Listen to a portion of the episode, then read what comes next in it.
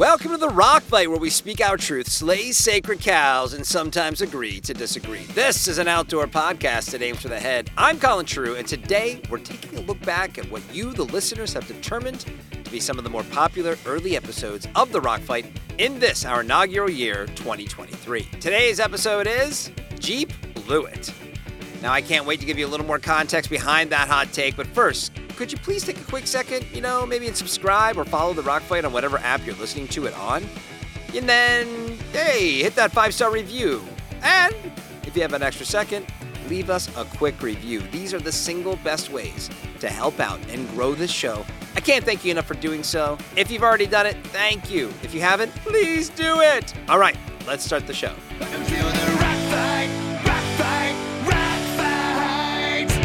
So let's take a listen to the original episode and hear why I think a long standing and popular car brand like Jeep somehow blew it.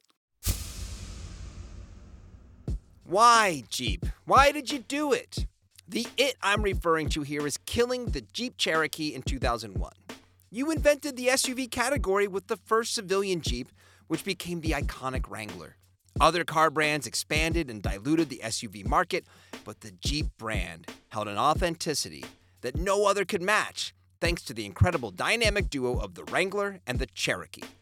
Introduced as the SJ in 1975 and followed by the XJ in 1983, the Cherokee was the perfect complement to the utilitarian Wrangler. Rugged in its own right, but with more storage and seating. In the 90s, I had friends with Explorers, Blazers, and Suburbans, but it was the Cherokee that I coveted. And look, I'm not a car guy at all but there is something about what we drive and how it's inextricably tied to our personality or identity. In 1999, I had my grandmother front me a down payment, and I got a 96 Sport Cherokee, black with red striping, and of course, stick shift. Because nothing says poser more than a Jeep with automatic transmission. Two years later, two tragedies befell the world. First, Jeep killed the Cherokee and introduced the Liberty, a heinously designed vehicle that took all the softer parts of the Jeep heritage and turned it up to 11. And secondly, I fell victim to marketing and traded my Jeep in for a. Oh, God, man, this hurts to say. I traded it in for a Nissan Xterra. Yeah.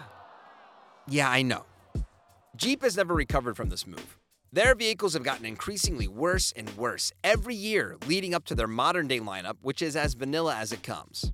The Wrangler is the only model that has kept some of its allure, even with all of its modern sensibilities. But even this classic was tainted by the introduction of the Gladiator, which is the dumbest use of a pickup bed that we've seen since the Subaru Baja. They brought back the Cherokee, in name only. Nowhere is the boxy, unique look that made the XJ great to be found and the rest of their lineup is an actual embarrassment. To a young person today, Jeep is just another car brand making big gas guzzlers and that dumb short bed pickup truck. Does any of this matter? Not really. Jeep isn't the first company to forget what was great about its brand in the name of widespread appeal. But there was a time when they were number one with outdoor enthusiasts. And then Subaru, the Baja notwithstanding, came along with the Outback and a bunch of commercials starring Crocodile Dundee. They saw the opening they seized the crown and haven't looked back. As for that Xterra, what a forgettable vehicle. I had it for two or three years before moving on, and I regretted not keeping my Cherokee for almost every day since. But there is a happy ending to the story, because about two years ago, after the acquisition of my sick new adventure van, I had the need for a around town car. And lo, just two hours up the road was a dealer who specialized in 80s and 90s early model SUVs.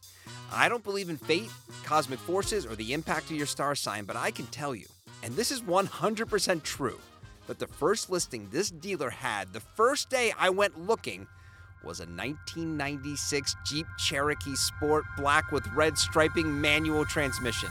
And that Jeep is now sitting in my garage. I've never tried to find the VIN number for the one I sold over 20 years ago, but it could be the same damn car. But you can bury me in this one because I'm keeping it until I die. I doubt anyone driving a 2022 Renegade would say the same thing.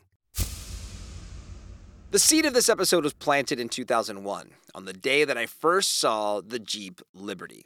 I remember knowing that Jeep was introducing the Liberty as a replacement for the Cherokee, and even remember thinking that the Liberty could be something I might be interested in to replace my Cherokee because if Jeep was moving on from the legendary Cherokee, it had to be for something better, right? and then I saw the Liberty. And it's it's weird how we have these unbelievably inconsequential memories in our head, isn't it? Because I was living in New Hampshire at the time, and I remember being on my evening commute home from work, sitting in traffic, crossing the bridge that goes over the Great Bay that connects Portsmouth to Dover. Again, this is in New Hampshire. And there it was, also in traffic, a new Liberty. And I remember, I distinctly remember looking at this thing and thinking, what a joke. And then over the last 20 years or so, it just seemed like Jeep released stinker after stinker. You know, the Compass sucks. Uh, don't get me started on the Gladiator. There should be a constitutional amendment locking in the Jeep Wrangler as a two door manual transmission vehicle with a soft top. Making a Wrangler with a pickup bed should be a federal crime. And all of these bad decisions by Jeep stung because I always regretted trading in my Cherokee for that Xterra. I'd see the latest lame model from Jeep and wish I had just kept my old car. And I don't know if anyone under 35 understands any emotion I'm trying to express in either the original episode or in this one that I'm recording right now. I know the cars are still an extension of an individual's personality, and we all have the car, truck, or van that fits the view of ourselves to the outside world. But before the internet, your car wasn't just about your persona, but it was an important identifier of your tribe, of your interests. For example, I was actually living in Maryland when I bought my Jeep in 1999, and that fall I moved to New Hampshire and took great glee in pulling into trailhead parking lots in the White Mountains because I knew that I was driving a coveted outdoor vehicle. One that carried a specific reputation where other hikers in those parking lots would look at me getting out of the car and know I was a Jeep guy. These days, we have so many more ways to identify ourselves and who we relate to, but back then it was honestly about the things like what you wore, what bars you went to, and what you drove. So, getting a second chance at my beloved Jeep Cherokee has been an unexpected delight. The only problem is, I'm not really driving it much anymore, so maybe I won't end up being buried in it.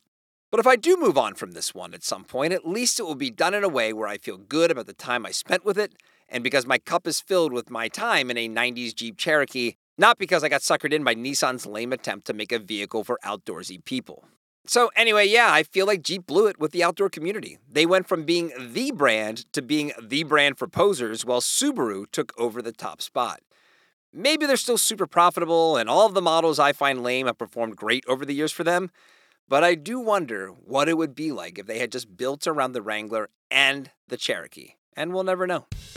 But hey, if you're interested in buying my Cherokee, or if you just want to contact the show, well, there are multiple ways to do so. You can start by sending your emails to myrockfight at gmail.com or hit us up on socials. The Rockfight is on Instagram, Threads, and TikTok at underscore rockfight underscore. Send your messages on this episode, thoughts on other episodes, or any outdoorsy topics you'd like to hear covered here on The Rockfight. And The Rockfight is a production of Rockfight LLC. I'm Colin True. Thanks for listening here to take us out is the host of Krista Makes a Podcast, Krista Makes, with the Rock Fight Fight song. We'll see you next time, Rock Fighters. Rock fight.